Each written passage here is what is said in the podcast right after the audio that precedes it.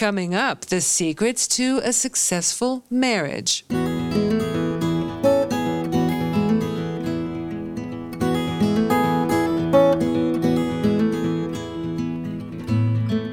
Listening to the podcast At Home in Jerusalem on Aish.com. I'm Heather Dean, and I'm speaking with best-selling author, dating coach, and marriage therapist, and webinar facilitator Chana Levitan about communication in marriage. If you haven't already read them, you should check out her books, I Only Want to Get Married Once, and That's Why I Married You. And for more practical guidance and updates, check out her website, chanalevitan.com. Hey there, Chana Levitan. Hi, Heather. We are talking about communication in marriage. Wow, isn't that a challenging topic? Oh, not just in marriage. It's it's Yes. a challenging topic. It's a challenging topic. And as much as we work on our communication, there's still more to go. Yes. It's it's an Mhm, art. mhm, mhm.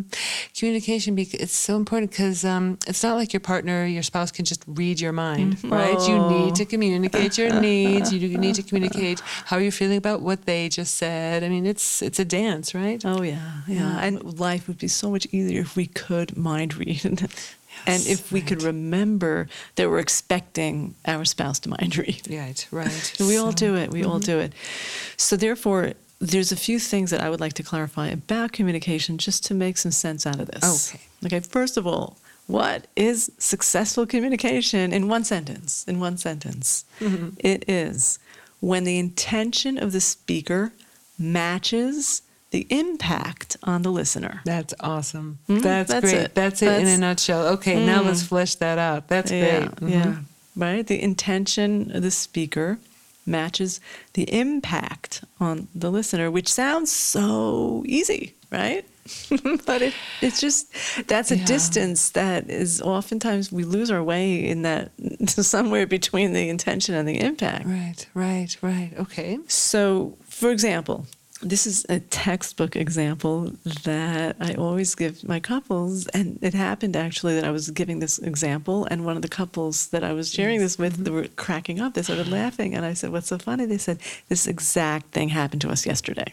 Oh wow. Okay. yeah, so yeah, yeah. Mhm. So, um, so, so, so the, the guy, the husband's like, you know, looking at his wife, and he's thinking, "Wow, she looks really good in that sweater. I wonder if it's new." Mm. Okay. What does he say? Is that a new sweater? Right. That's, that's- what I was expecting to hear. Okay. And she's thinking, what does she hear?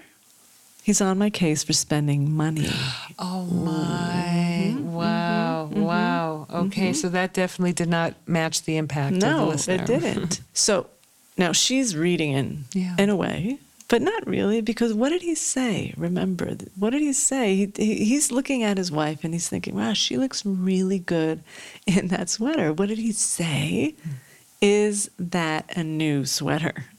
Okay, so he didn't exactly say what he intended to say, and she was interpreting. Right. Right. Okay. Mm-hmm, mm-hmm. Now, the reason for this, and the reason for our many, many miscommunications every day, Yeah. is because we speak behind a filter and we listen behind a filter. Helen Keller once said, We don't see the world the way the world is, we see the world the way we are. Oh my. Mm-hmm, mm-hmm. Okay, so then how can one respond saying, What do you mean by that? Mm-hmm. Right? Asking for clarification without it being an attack. Because you can say, What do you mean by that in so many different ways, and it comes off Mm-hmm. Great, as an great attack. question. Yeah. The best sentence we could ever have in our, you know, in our possession, and we should always have it ready at our, our at our fingertips, is this is what I heard. Is it what you meant to say? Ah, okay. Because that's not an attack. No. And and I, I, it's great that you're asking that question because we so easily think we're being attacked.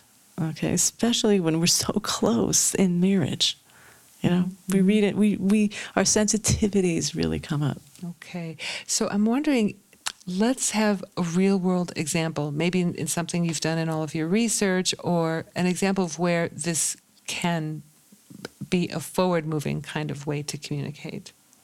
Well, you know, let's go back to that example Sure. where uh, it is a real life example, and um, so the husband's saying, "Wow, you know, is that a new sweater?"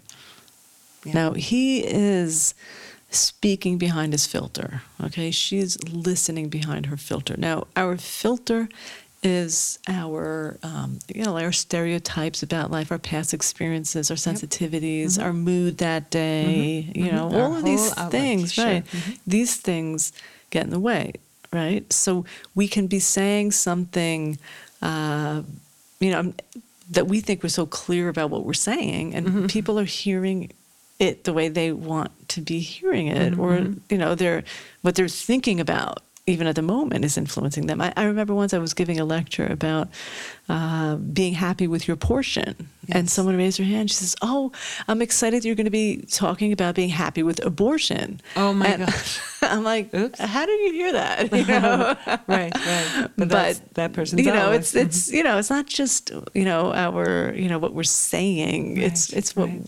Also what a person is hearing. I hear that, and you know what else I hear? It's a it just tangentially is when people communicate, but they're using phrasing that can easily be interpreted as attack. And I hear when when people say "you always" hmm. or "you never," hmm. those mm-hmm. generalizations. Mm-hmm. So, mm-hmm. what has your work led you to understand about when people talk in generalities? Okay, so there are a few things we need to know in order to communicate successfully. Okay. now one of them you're bringing up in terms of watching out for generalities. Right.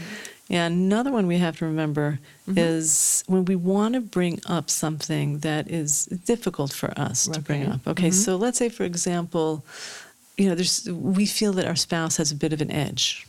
Okay, right? It's not. well, I'm not, not talking about verbal abuse or anything like that. You know, I'm talking about you know an edge that we Mm-hmm. Feel sensitive to. Mhm. Okay, so if we're going to come out and say, you know, you have an edge and I can't stand it anymore, like, how Mm-hmm. well is that going to go over? Oh, that's such an attack. Sure, that won't go over.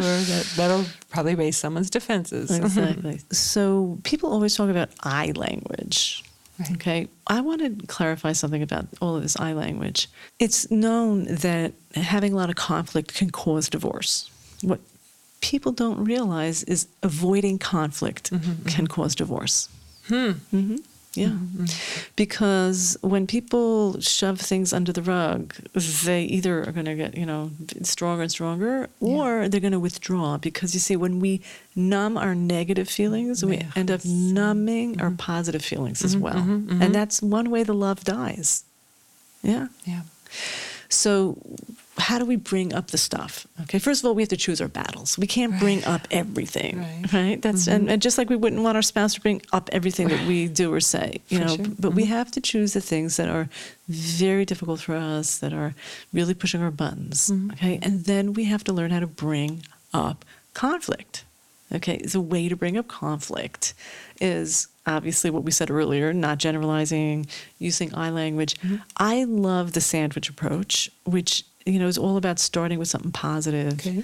um, delivering the message in an I language, Okay. and then ending with something positive. You know, and I want you to know, many people say to me, "Oh, come on, that sounds so." The sandwich approach that sounds so like simplistic or condescending, or you know, as a marriage therapist who's you know, thank God, I've been able to help many, many people work on many issues, including communication. The sandwich approach is actually brilliant, but we can do your own variation on this theme. But the idea of the sandwich approach is number one, you don't just start in with something negative. Right.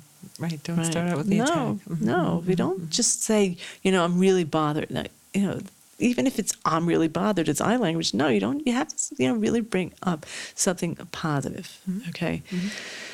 Reminding each other of how important this relationship is. To say, you know, and, and friendship as well. This is communications in every relationship. Yeah. So to, to be able to say, you know, I really love your, our friendship.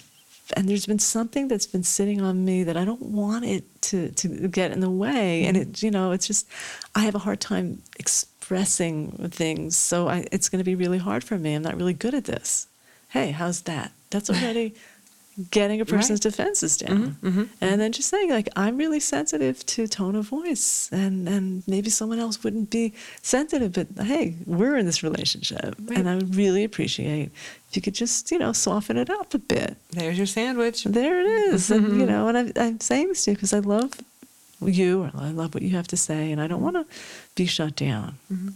So, this is a way to clarify your needs and also to say what's important to you within the marriage. Exactly, exactly, and and again to to not get stuck in avoiding conflicts, in which we then will become passive aggressive or aggressive, mm-hmm, mm-hmm. or you know whatever it is that's going to lead us down the wrong path. And here you are, Chana, getting us on the right path. Thank you so much for the time. Thank you. There's so much more about marriage we could talk about. You can check out other great insights about Jewish marriage on aish.com. Thanks for listening.